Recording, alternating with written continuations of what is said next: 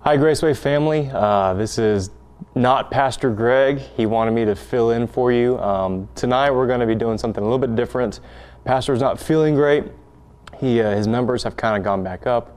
Uh, I'm sure you'll be getting some more information and be ma- being made aware more about his condition over the next several days. Um, please be in prayer for him. Uh, we're going to spend some time here together praying for him, and then we're going to kind of go into what we've been going over with the teenagers, uh, the students on Wednesday nights as well. So if you would, please uh, take a moment with me real quick and pray for Pastor Greg and Miss Sammy and for the doctors uh, hoping that he can have a, a, speedy recovery. So I'm going to give a moment to pray, and then I'm going to lead us in a prayer and jump into what we're going to be talking about tonight.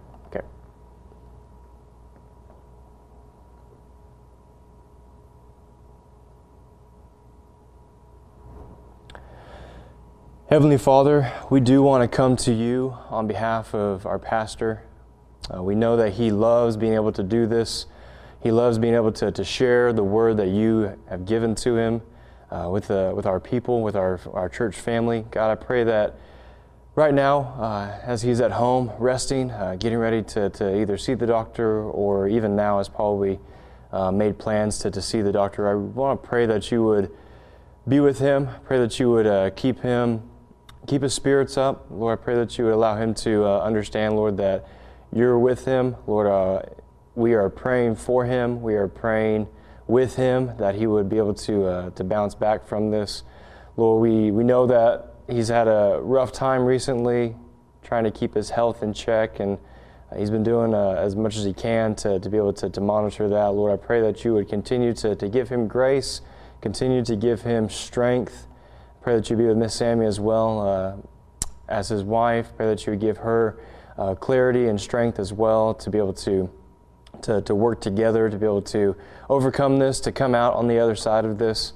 Lord, we do want to ask that you would allow them to stop having to play defense and to start playing some offense, start going against it, start really, uh, really taking the necessary precautions to, to make sure that they are um, getting healthier, that they are uh, working together in order to, to make sure that their time together is, is fruitful. Lord, I pray that you would allow him also to, to know that to be at peace knowing, Lord, that Lord, that you're going to have something awesome in store for him um, in the next few weeks, months, or however long this may take. Pray that he would come back even stronger. And Lord, pray this in your name.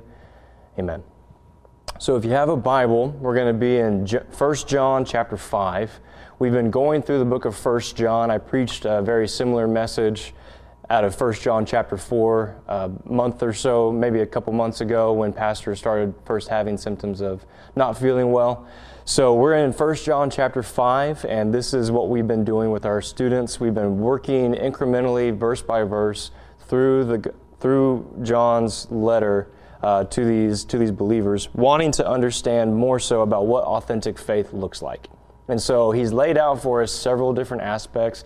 There are several key themes that run through the book of First John. If you have done any kind of study in First John, you know that there is a, a large group of people who had started to infiltrate the church, known as the Gnostics, those who were selling secret knowledge, spiritual knowledge that could not be attained by any kind of revelation from God or any kind of human experience. It had to be something outside of mankind and outside of themselves that would give them some kind of benefit or some kind of elite mentality above uh, the, the, the physical here, now, present time, which was looked down upon as evil. Um, dualism uh, was something that was definitely um, encouraged by early Gnostics was that this dual this dual nature of body and spirit, the, the things that were of the physical world, the body, the material world, those things were inherently evil, and therefore you had to pursue things that are only spiritual, which would also put knowledge and spiritual knowledge and mystical understanding of things above anything physical as well.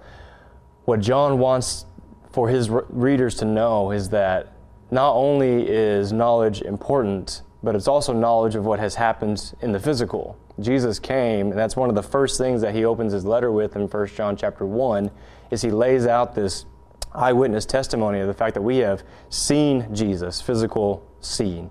We have heard Jesus, physical hearing. We have touched Jesus, physically interacting with Christ himself. And so all of this knowledge that we have, if it is just mystical, spiritual understanding or whatever it may have been, whatever they, they were trying to, to, to sell, if it's not anchored in Christ and in who he was and who he said he was, it was completely and totally worthless. Paul, Paul echoes this also in his letter to the Corinthians, talking about if I have all of the spiritual understanding so as to move mountains, all the faith to be able to move mountains and to prophesy and to understand things that are too big for us here on earth to understand, but if I don't have love, then I'm nothing except just a, a rusty, rusty gong, nothing more than just wanting to, uh, to make noise virtually.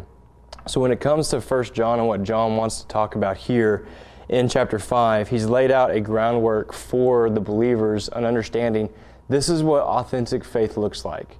It is first and foremost built on who Jesus is and on who he said he was.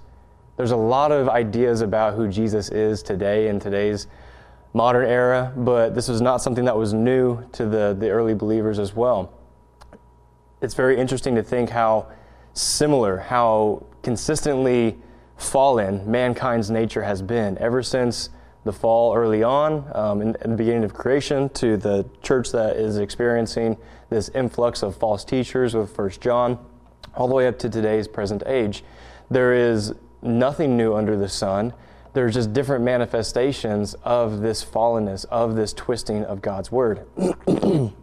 So in chapters 1 through 4 john has continued to anchor for his readers the fact that our salvation is not based upon the intensity of our faith.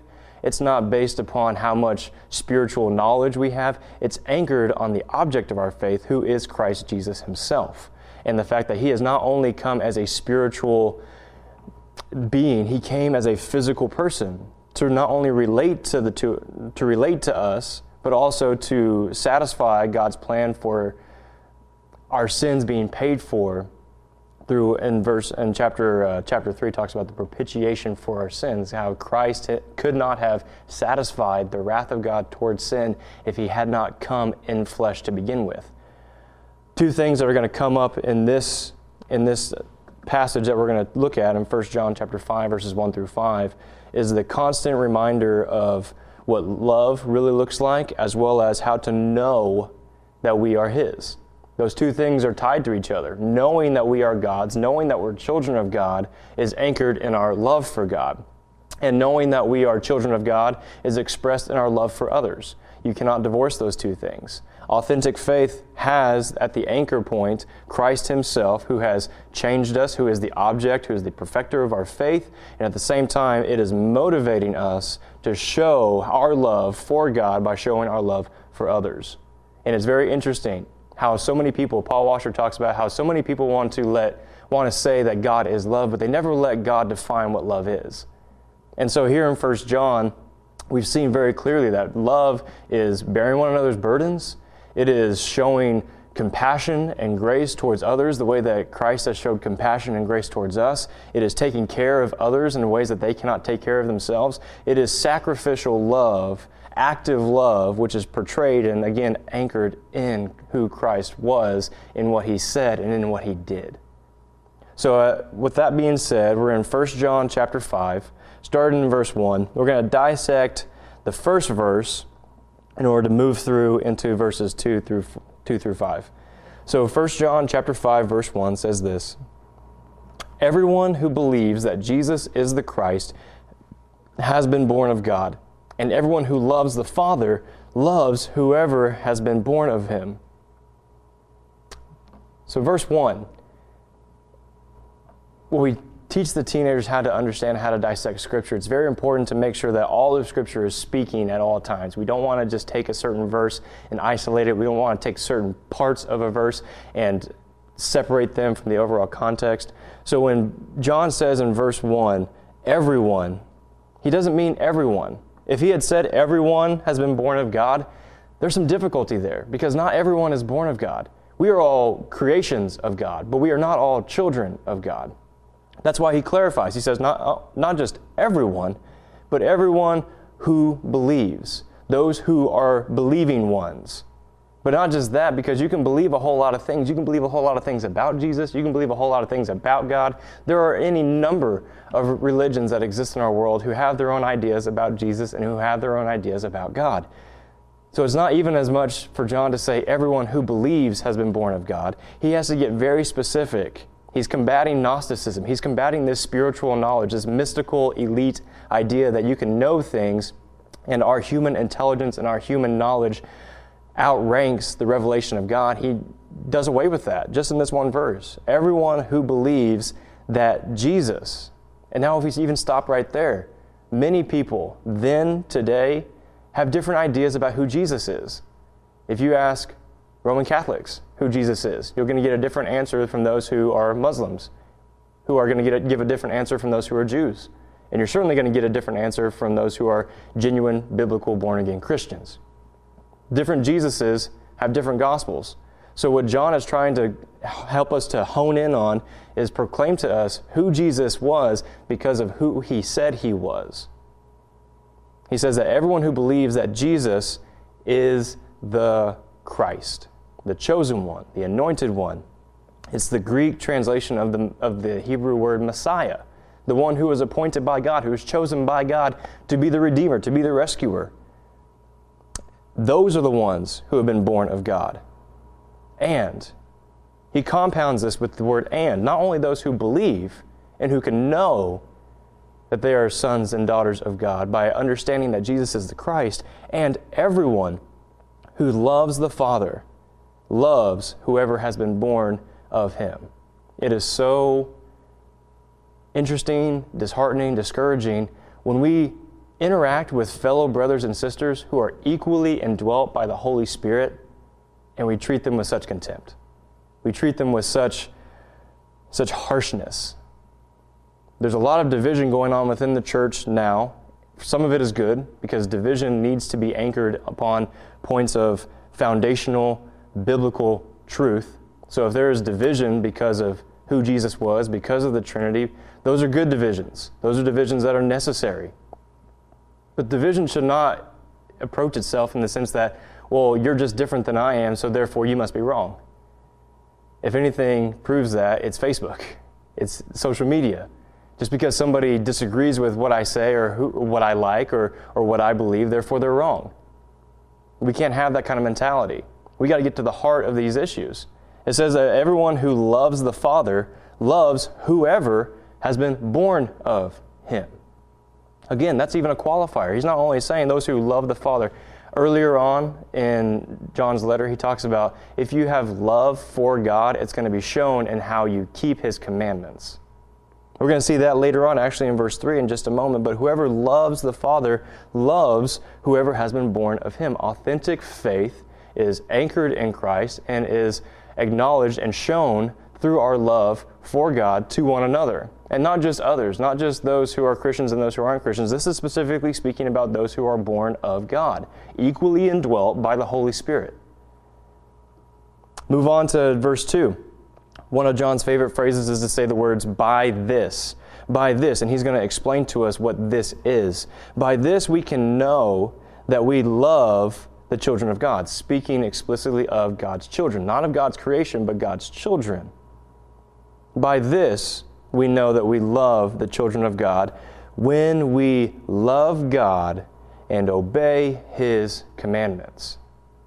This is very similar and echoes a lot of what uh, John writes, same writer, what he records in his own gospel. In John 20, verse 30, it says, Now Jesus did many other signs in the presence of the disciples, which are not written in this book, but these are written so that you may believe that Jesus is the Christ is the Son of God, and that by believing you may have life in His name.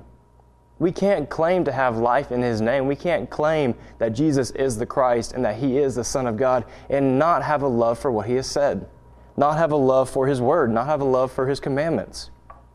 When it comes to understanding even the, the issue, especially with students, is how can I know what God wants me to do with my life? Well, there are some things that are, that, that are difficult to discern, some things that are hard to under, understand and come to a, a firm conclusion about, things that are mysterious to us. They're known to God, but they're mysterious to us. But then there is His explicitly stated will. the things that He has given us directly as commandments. And the first thing to start off is the Ten Commandments. We got to start there. We got to understand that in order for us to have a love for God, in order for us to have a love for others, we have to understand what has God commanded of us. And not just the Ten Commandments. That's the starting point. In fact, that's the MRI that shows where within us are we most sinful. But when we look at Scripture as a whole, when we see all the commands that He has given to us, these things are not burdensome. In fact, He, uh, he says earlier in Matthew chapter 11, Jesus Himself says that you need to come to me, you who are weary, and I will give you rest. Verse 3 says the exact same thing. He uses the same kind of method for this. Verse 2, he said, By this we know that we are, we know that we love the children of God when we love God and obey His commandments. And for this is the love of God. Well, what is the this? It's that we keep His commandments. And here's the, here's the amazing thing if it was just that, that would seem a little bit daunting. That would seem a little bit uh, almost unattainable to be able to keep all of the things that God has commanded us to do. There's a, there's a lot. Not only the things that are morally accepted and passed on from the Old Testament, but also the New Testament commands that he gives to us. But when we look at the next part of verse 3, it takes a whole lot of the burden off of us because he says, John says, his commands are not burdensome. They're not to weigh us down. They're not meant to cause us more conflict within ourselves. It's going to cause conflict because when the Spirit of God is thrust up against our own, our own selfish flesh, there's conflict. There is a constant war being fought on the turf of our hearts against our flesh to be in the flesh and to be following the will of God, the explicit will of God. And sometimes when we get to the point to where we see God's commandments as burdensome, we need to remind ourselves that what is it really tying us down from, tying us down to? Are we really feeling like we're controlled, being being constantly bombarded and heaped upon this heavy, heavy load of following God's commands? Or is it something that's God's calling us to do, which is in conflict with our natural flesh?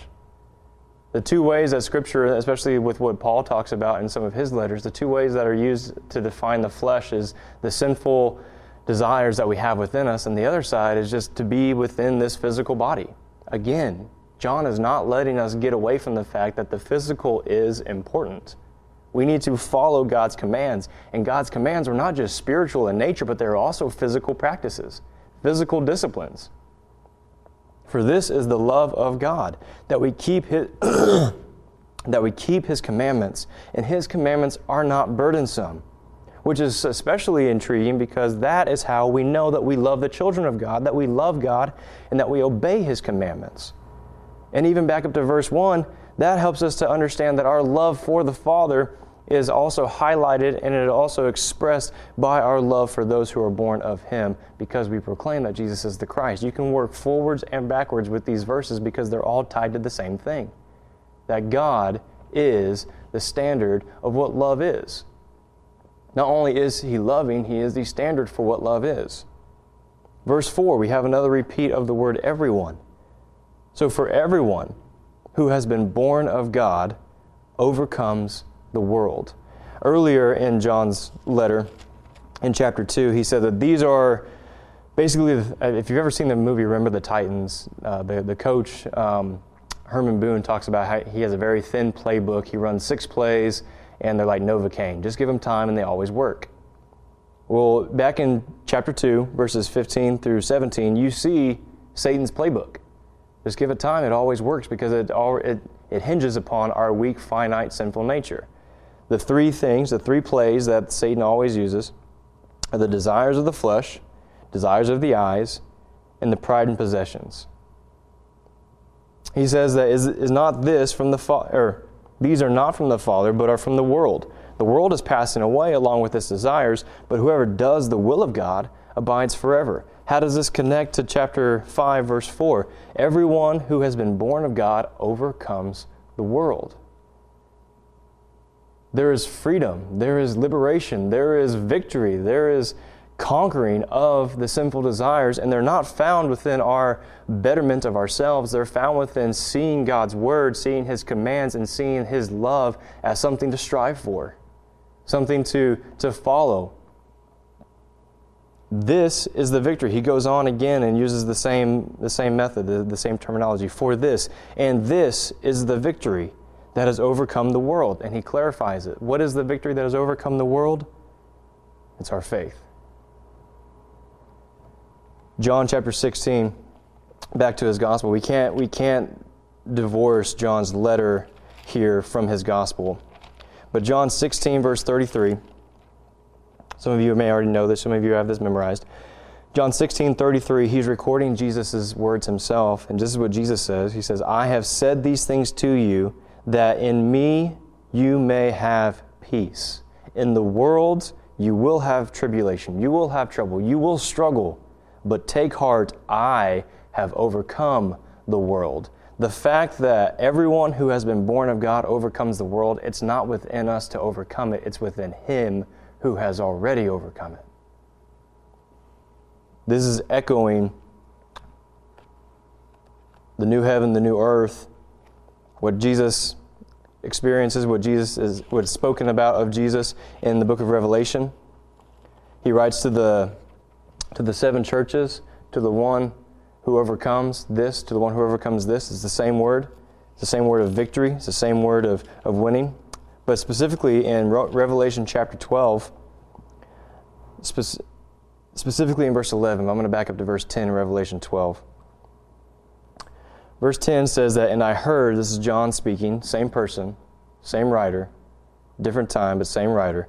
He says, I heard a loud voice in heaven saying, Now the salvation and the power and the kingdom of our God and the authority of his Christ have come. Yeah, we believe that. That's what John talked about in 1 John 5, that Jesus is the Christ.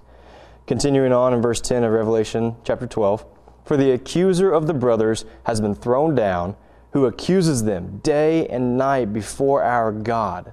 We do have things that we struggle with. We do have things that Satan so easily twists and tempts and manipulates to get us to focus on the things that we are no longer bound to the things that we have been set free from. And it's so interesting how quickly we are to listen to the words of a liar than we are to listen to the words of our Father who loves us. But this is what it says of not just our faith, not just the overcoming faith that we have, but of Him who overcame first.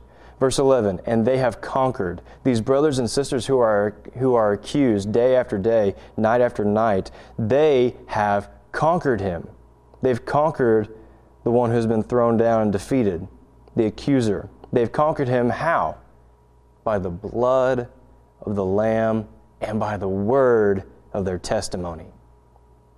The blood of the Lamb, first and foremost, and the blood of their testimony, of how that blood has washed them, has set them free, has broken the bonds of sin and shame. For they loved not their lives unto death Therefore rejoice, O heavens, and you who dwell in them. But woe to you, O earth and sea, for the devil has come down to you in great wrath, because he knows that his time is short. That this is the encouragement. This is the, the motivation. This is the urgency that we see in First John. That there are things going on within our world that can so quickly derail us, distract us, and they're all trying to destroy us. The thief comes to steal, kill, and to destroy. But take heart, not only have has Christ overcome the world, but he's given us everything we need to overcome it through him.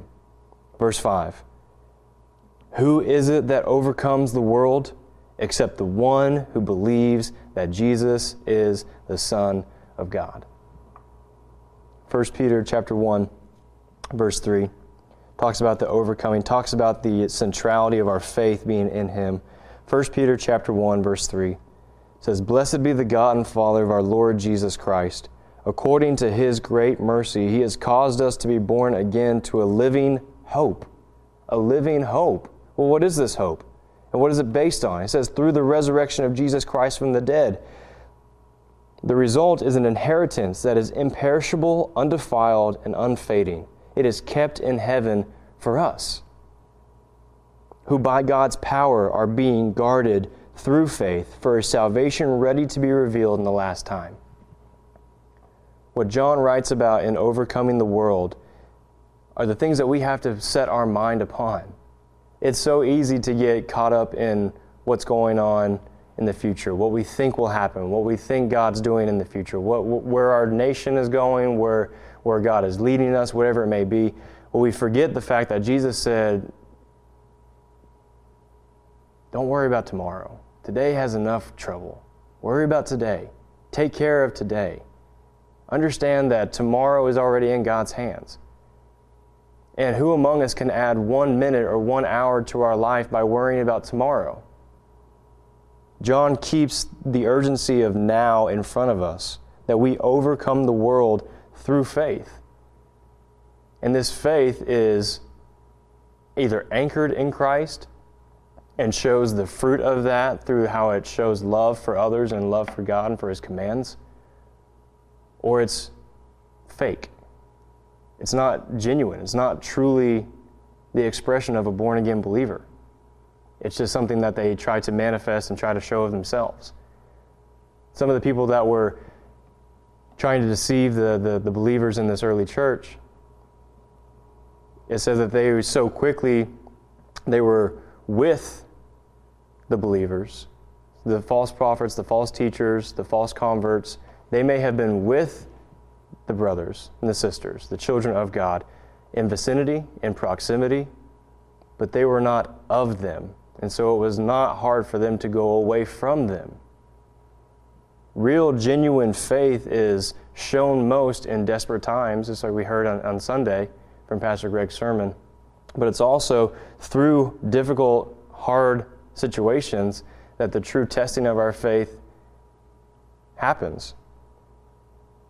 Back to 1 Peter chapter 6 says that in this you rejoice though now for a little while, if necessary, you have been grieved by various trials, so that the tested genuineness of your faith, more precious than gold that perishes, though it is tested by fire, may be found to result in praise, in glory, in honor through the revelation of Jesus Christ.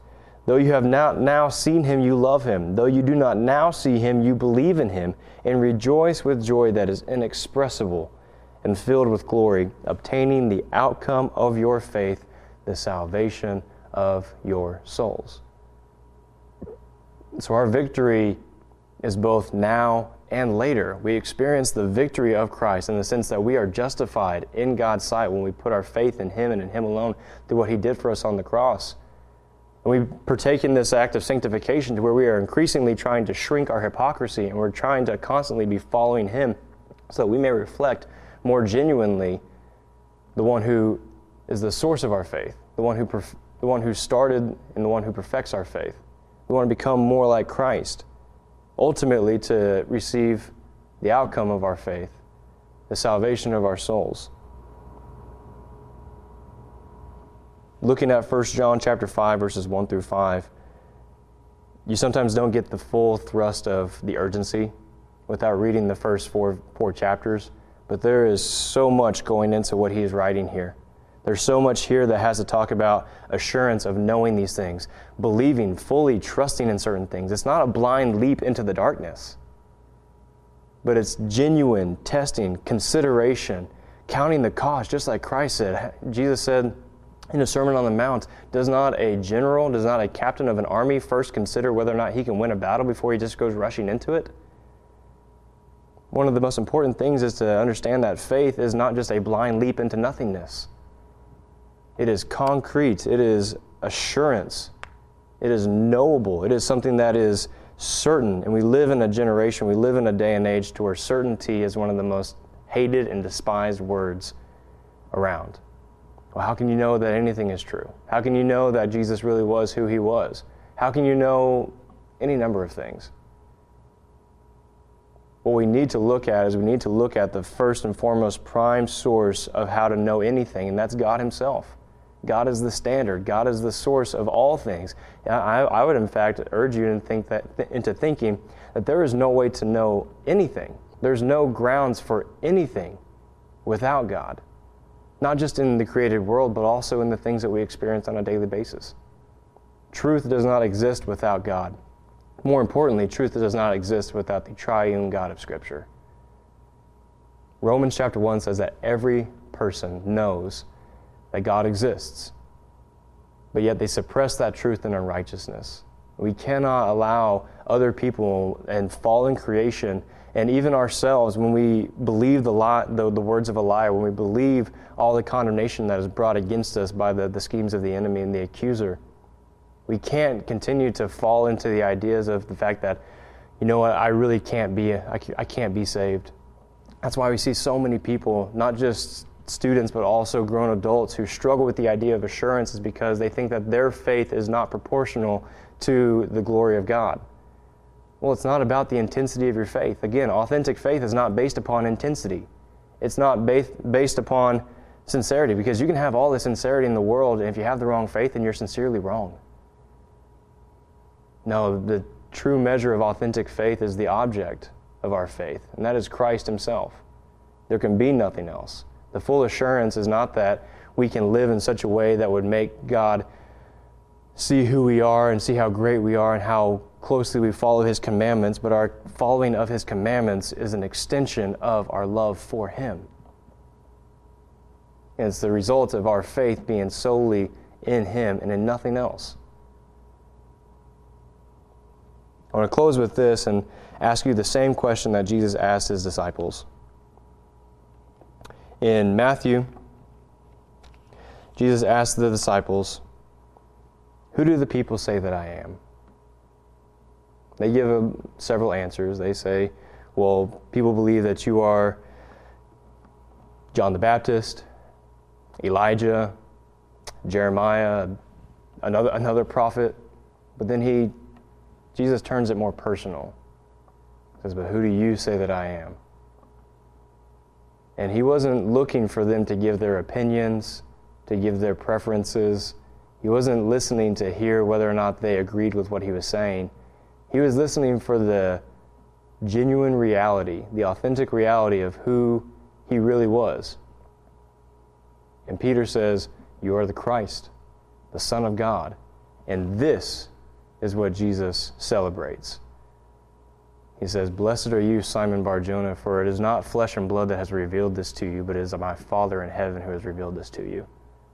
Assurance isn't based upon our best efforts, it's based upon the object of our faith, which is Christ, and Christ alone, for the glory of God alone. So thank you so much for listening uh, to the study that we're going to be going over with with our students. Um, be in prayer for us as we go through 1 John chapter 5, and hopefully it'll have the same kind of impact on them that I hope that it has on you.